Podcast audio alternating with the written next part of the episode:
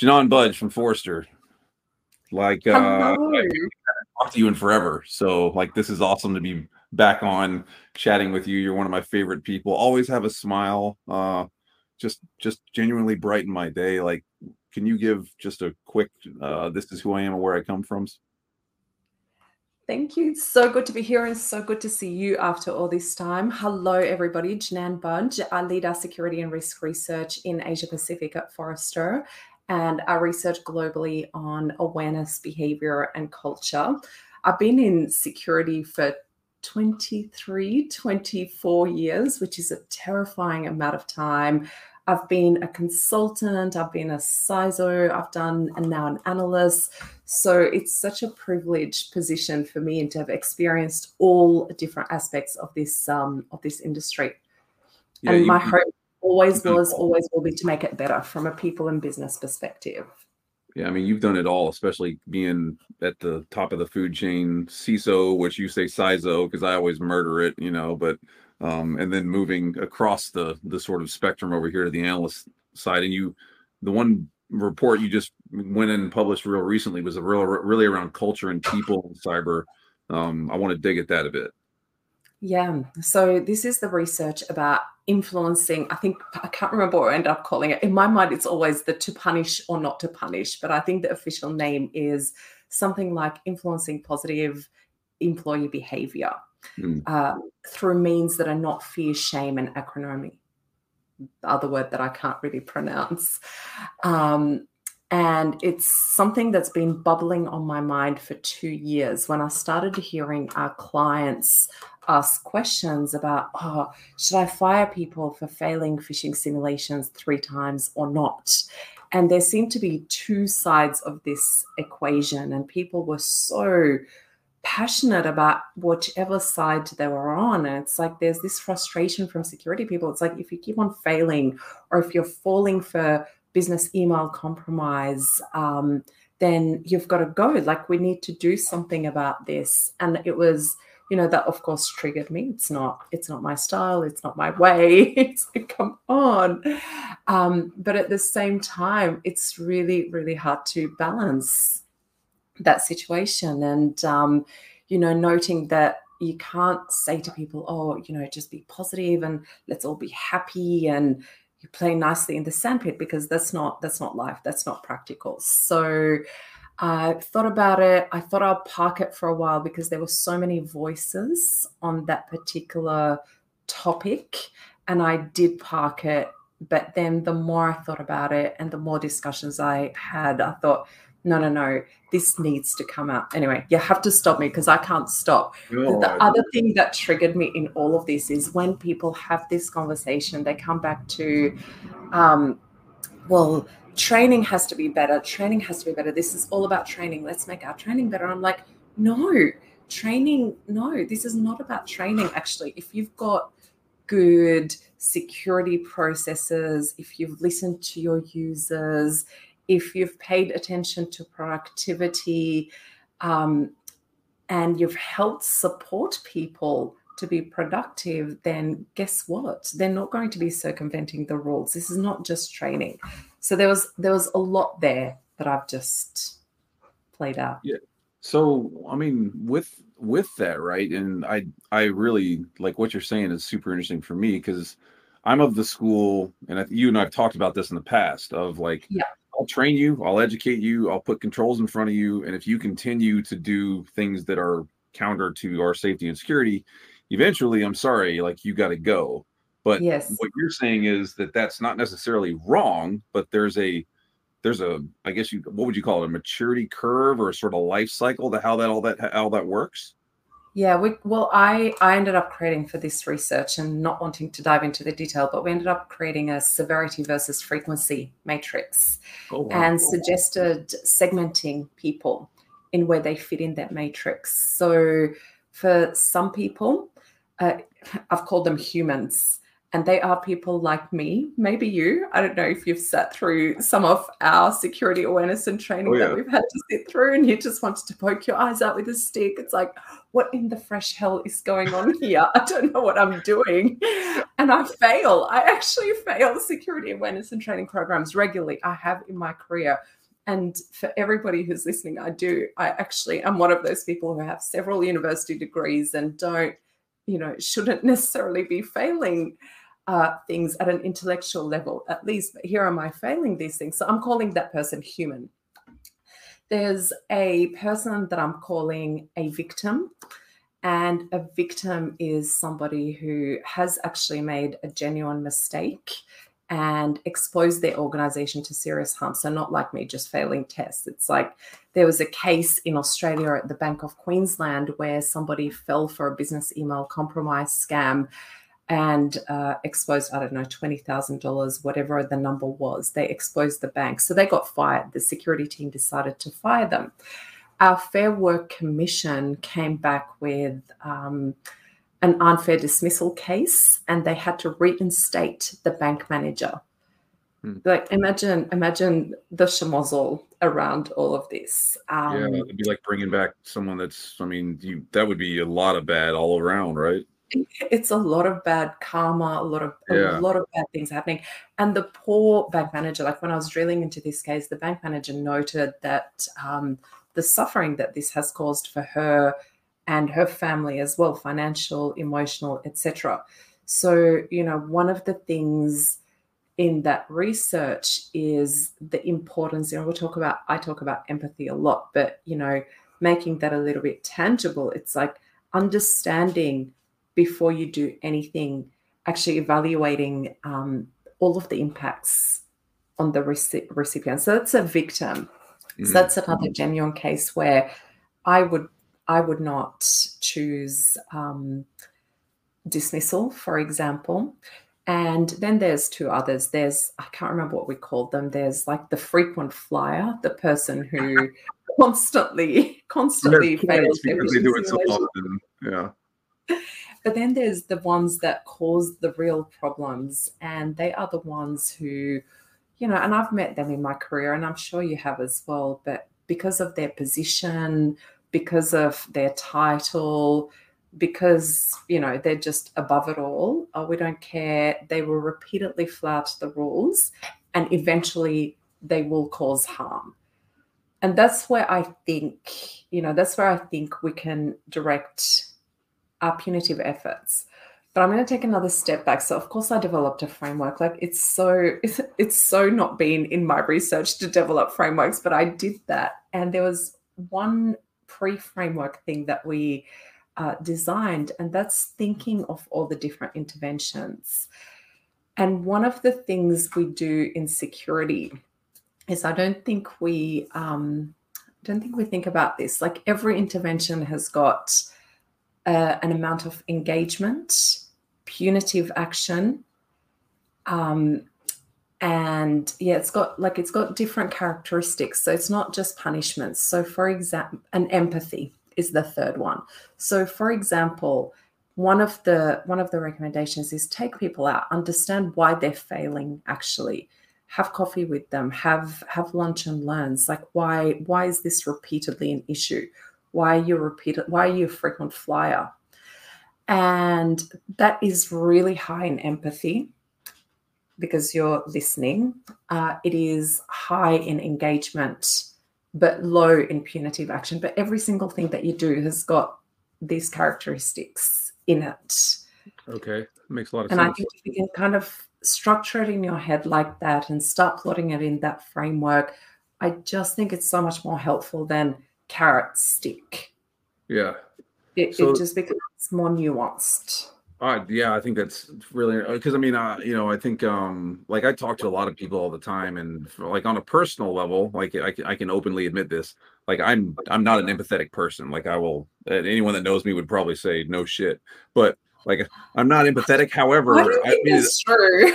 but anyway. I've, I've worked on it. Like i've made it a point to work really hard on it. And, and the fact that you're saying that um that there's an empathy piece of this right? Like i don't think a lot of people realize the value that's there of being able to say you know flip the scripts. Put me in their position and you know that that thing. Because it security is like uh, only people like security is fucking security people. Nobody else likes it Okay, so the only reason I'm going to challenge you on you not having empathy, and you know, like you know, we've we've known each other for three and a half years. It's a moderate amount of time, Sure. and I, you know, I think people just confuse what empathy is. I just feel like empathy is just listening, and I know in the last three and a half years, you have listened to me multiple times. You've, I've felt at least like you've understood Oh, yeah. You have helped me progress from position A to position B on something. You've like that's all empathy is. Empathy is not necessarily hugs and cuddles. So when we talk about empathy, and the reason why I'm challenging specifically on this is because I know that there'll be a lot of listeners who are like empathy, empathy, blah, blah, blah, blah, blah. But Mm. no, it's just a specific thing of listening to people, acknowledging what they're saying. And it's something that we can all do. We all have it in us. In fact, I know very few people who don't have empathy.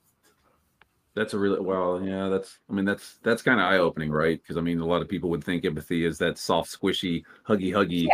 you know, and it's not. Yeah. Like you're saying, it's listening and understanding. Yeah. And I mean, who doesn't want more of that in any way, shape, or form? Like that's Right. that's safe, right? That's Yeah, like you've written books. You and you would not have written books if you hadn't listened to hundreds and thousands of people and incorporated all of these different information. Like that is empathy.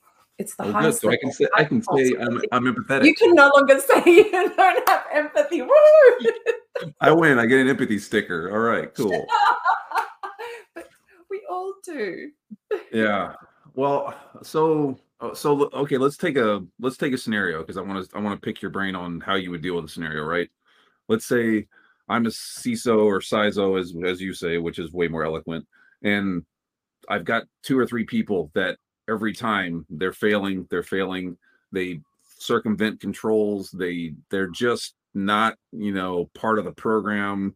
We've chatted we've talked we've trained we've like and we've done everything we possibly can. Like where is the in your opinion where is the line of like i can't continue to risk my business because i mean they're in very real terms they could wreck my business if they continue doing what they, where's the the line in the sand of like look this is it or you, there's the door I think I think the line in the sand, it's a couple of things. I think there's an intent line and there's a frequency line. And then there is the examining of all of the things. You know, it's um one of my favorite pieces of research that we've done uh, in recent times has been around the relationship between zero trust and productivity. And we've always talked about zero trust as this amazing way to to change the or to elevate the security posture of the organization. That's great. But then when we start talking about it from a productivity perspective, when I started looking at some of the productivity data and why people circumvent rules, it is actually because they just want to be productive. like most people are not doing it to be jerks. So the security policies are too stringent for them. And Mm. they, yes, and they know that, or it is easier for them and better for them if they circumvent the rules and they go ahead and they do something uh, different because that's easier. So I, I just personally find it really, really hard to judge people for doing that. And you know, we've we've both got children, and I've got a I've got a teenager, and I sometimes watch her wily ways and what what she gets away with. And when she tells me why she did something wrong, it's like, yeah, gosh, I had a really stupid rule in place of that. I did not need to give you that few hours of device time in the middle of a lockdown. Maybe I'll change that. And I think, you know, and the same with zero trust, you know, and then we talk about, a case. so then you're introducing uh, you're you're removing passwords, you are removing VPNs, you're removing some of these obstacles to producti- productivity. So that's what productivity. Like, let's get real about this. You know, I don't really know that many CISOs who have sat down and listened and, you know, why did you flout the rules? Um, what's going on in the overall culture? From the other market that I cover, which is awareness, behavior, and culture, there's a whole bunch of uh, vendors right now. They're they're tiny but amazing, and they measure or they do a culture mapping, a security culture mapping of the enterprise. What's the sentiment around security? What's how do people feel about security? And hmm. again, it sounds very airy fairy, but when you get into the science of that, you can really pinpoint why some of these sentiments are the way they are. And again, it comes down to not changing your training or yourself or your principles, but something is broken in those processes that we can fix. So that's number two. Uh, making sure, obviously, all of the processes are in place if something does go wrong.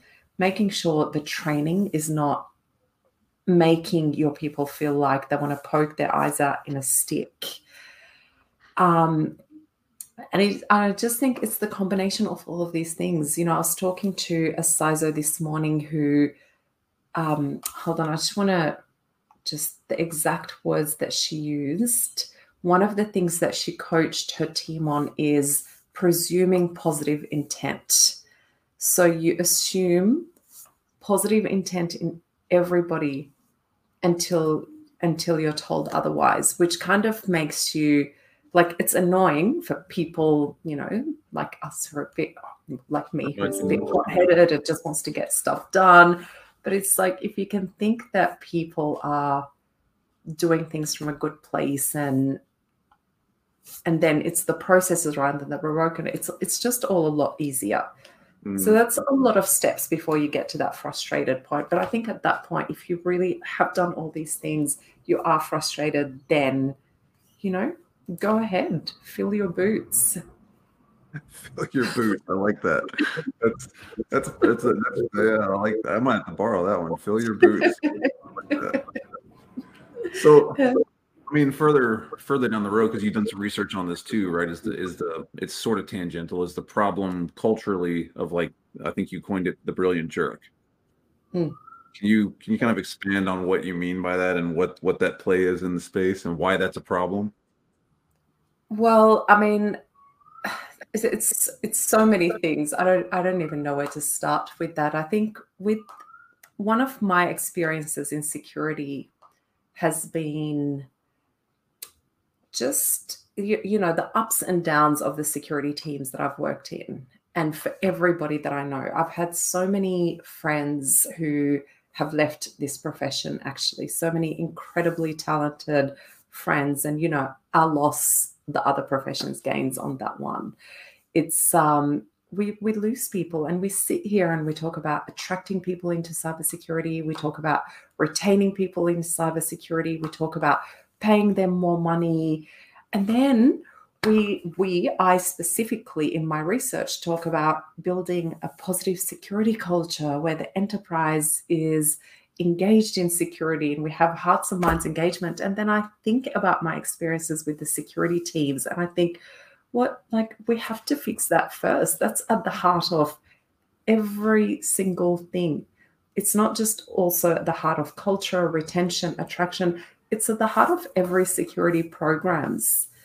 And I'd have, you know, I started doing research on this and didn't, never really realized that I kind of knew, but never really realized this wasn't just me. It was everybody. Every single person I speak to is an expert on this idea of toxicity in cybersecurity because we've all experienced it. We've all been part of these really horrible teams.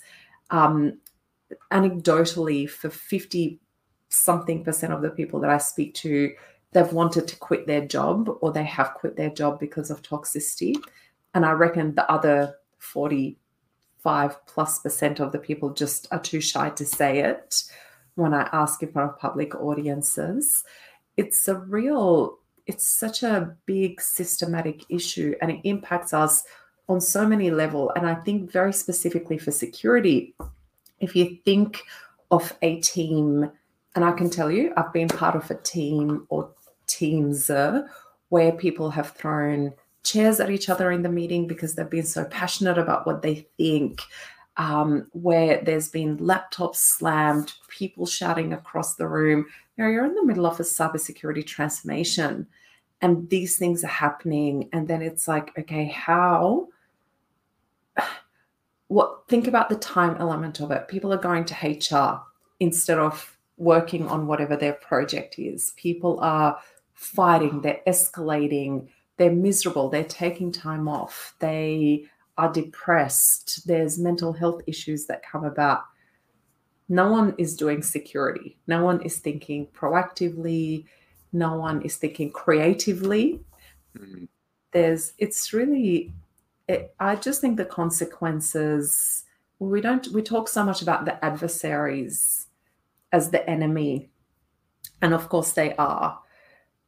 But what are we doing to help ourselves with that? So, I mean, the the follow on piece of that that's interesting uh, from my perspective is like the the leadership side of this equation, right? You seem to have leadership that will paint themselves into a corner with the brilliant jerk or jerks, and then they're actually running things, whether or not leadership wants to admit it or not. Yeah. Yes. I mean, that's yes. pretty. That's pretty common, right? Yes. Yeah, and yeah. I just I don't know what that's about. I actually don't. I genuinely don't know what that's about. I think there's I so many. All the time. Pardon. I see it all the time. Like I all the time. It, yes. It's crazy to me because you'll be like, you're the CEO, and you know, but and they say, well, I'm in charge. No, you're not. The the jerk that's yelling at everybody and crushing everybody's, you know, hopes and dreams in the space, they're in charge. You're just a figurehead. Yeah. Yeah. Yeah, and there's such hard conversations to have, and you know, you get all the buts, you know, but they've done this, but they're so amazing at that. It's like, okay, well, why don't why don't we isolate them? You know, why don't we, not, you know, figuratively, like why don't we not give them a team? Why don't we? Or literally, sometimes literally is. is yeah, yeah, I mean, sometimes you do have to make the tough calls, and I just find it amazing. You know, one of the first things I think one of the most important things that's happened for me as part of this research is naming it. So, you know, people are always looking for action items and what can we do? It's like, you know what? All you have to do at this stage is name the problem. Because if you don't name it, then you're burying your head in the sand. You are not acknowledging its existence. And that's what gives things air times, doesn't it? Yeah, like, I mean, and that's uncomfortable though. People, nobody likes to be uncomfortable, and they like I deal with that with all my ZT workshops with folks. Of you start kind of saying like, you know, your your strategy and your investments are wrong, and you need to own that. And they kind of just go, well, I don't really think that that's accurate. And it's like, then why am I here? Like you're paying me to do this. Yes. You know? Yeah. And it's not. I mean, like you say, it's not. It's not a personal thing. It's just like this is what's happened, and you have to you know you can't ever deal with it if you don't actually admit that there's a problem. Yeah yeah i think admitting the problem is such a big thing in our industry. And it's like you know the number of people that have emailed me it's like oh my god thank you for saying it. I didn't realize that's the situation i'm in that's the situation i'm in. I need to make some decisions. I hate that i have to do this but i'm so glad. It's like oh uh, now all we have to do is get leaders to acknowledge this, and then and then we'll be good. But no, I do find a lot of resistance from leadership to admit that it is the problem. And you know what?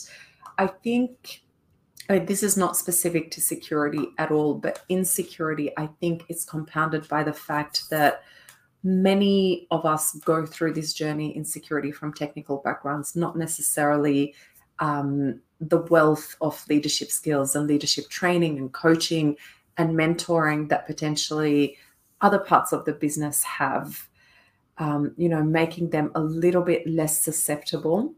And I say that with cautious because I haven't got data to say more susceptible or less susceptible, but um, it, it is it is such a big thing for us. Mm-hmm. Yeah, I mean, I, I I've got some folks that have pinged me about like you know, do you think your doctorate was worth it or whatever else? And I tell them all the time, I like if I could go back, I would go back and do an MBA because I think the business practices and leadership mm-hmm. stuff more valuable than being able to build a computer program. Yeah. Yeah. And not, you know, not everybody thinks like that. And I think, you know, not again, not from a bad place, but everyone has just gone through this journey and they've found themselves in these roles. You know, you go, you become a security manager and then suddenly you start going to these networking groups, you call yourself a CISO, it goes on your CV, you get hired as a CISO, and it's like, oh, there's just a couple of steps that are sometimes missed. Mm-hmm. And then sometimes when you watch CISOs who have been through leadership training and who've got people leadership in abundance, it's like, oh my God, they are so inspirational and so they've got so many tips and techniques and um, tools under their belts, but not, unfortunately, that's a minority in my experience. Do you think? Do you think that we have either an unfair advantage or disadvantage in business in general? Just because, like you're saying, a lot of us aren't business people, and we're not necessarily like. I mean, it's, it's okay. Like I'll admit it, we're not we're not necessarily trained leaders. Do you think we're? Do you think that's why we've had such a problem getting a seat at the table? Yeah, yeah, yeah. Abs- absolutely, absolutely. I think, and I think it comes down to, um, you know, we for all our talk at the moment of wishing to hire people from diverse backgrounds and and different perspectives and different uh, genders and different nationalities.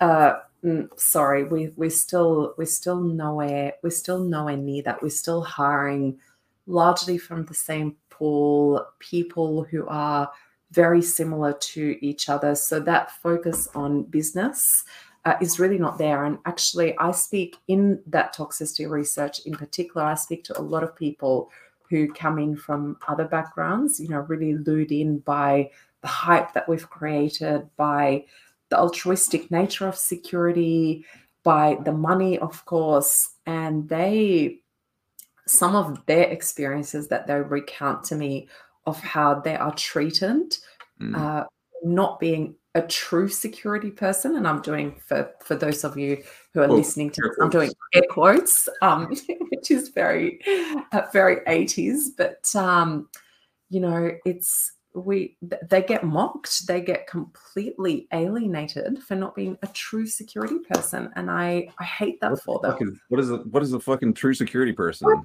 is a true security person?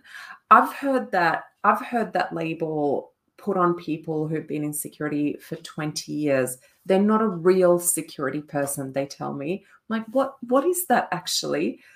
Um, I, I don't know. I've never quite, you know, when you challenge people on what a real security person is, they can never answer. Oh, they're from a sales background. They're not a real security person. Oh, they're from a psychology background. They're not a real security person. But she's just been running the SOC for the last 15 years for a major financial services organization what more does she have to do to prove to you that yeah. she's a real security person? So there is that. And imagine, like, imagine, I'm just trying to find my some of my research interview notes. It's pretty terrifying the things I hear for on that particular. So we are hiring the same people, and we we are making it impossibly difficult for others. Hiring the same people all the way up and down the food chain, all the way from entry all the way to executive.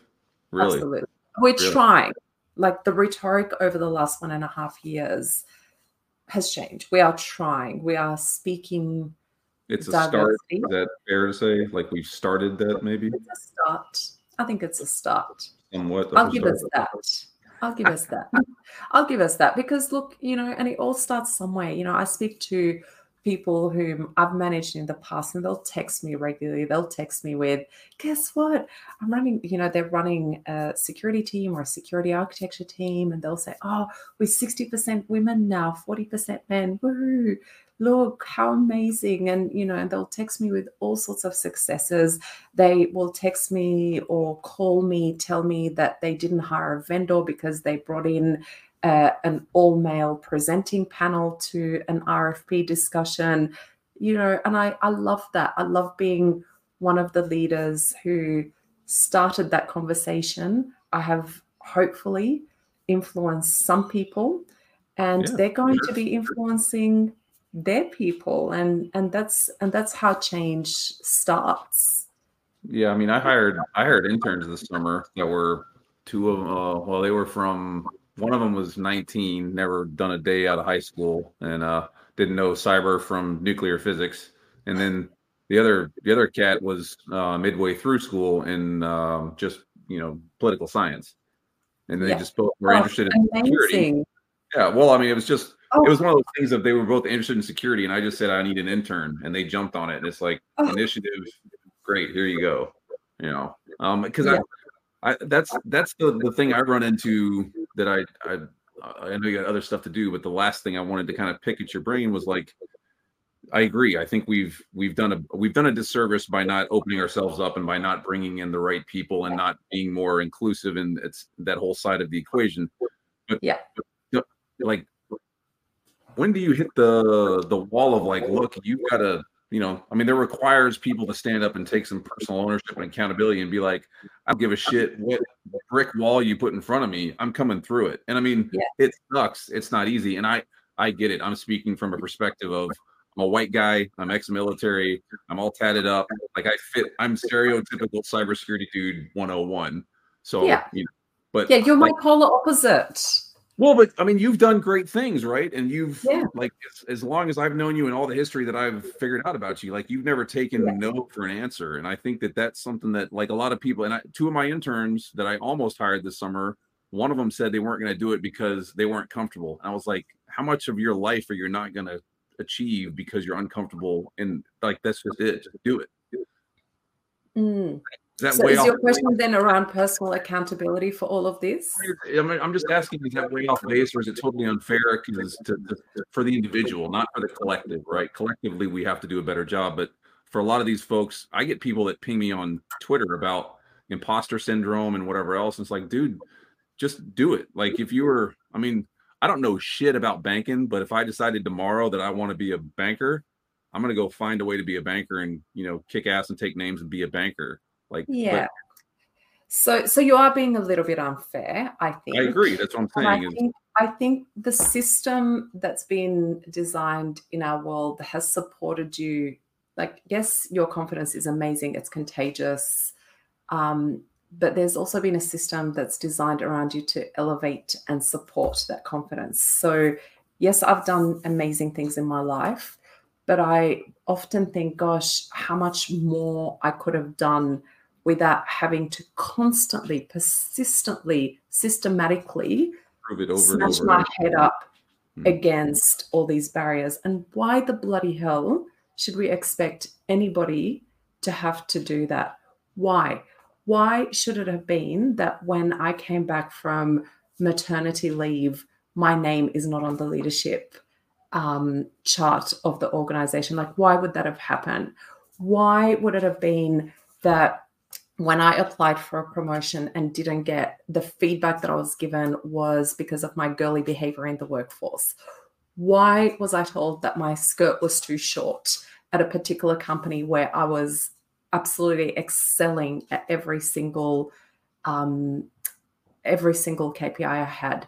You then you think of these things as a collective, and you think like that's that's exhausting. That grinds you down that grinds you down. There have been many times in my career where I have either stepped out of security or thought to step out of security because of all these just systematic is all I can say. It's so systematic. You know, walking into a room with 15 people that look like you, no matter how much I love and respect you, I don't I don't want to be there. I feel, you know, I feel different. I sound different. I look different. Obviously, it. I don't know if it's a reasonable expectation to ask people to counteract that, to Mm. to smash their heads against that. I don't. I don't think so. We're doing research on gender bias at the moment with um, Sandy, Ella, Jess, Ali, Melissa, Celeste, and what's coming out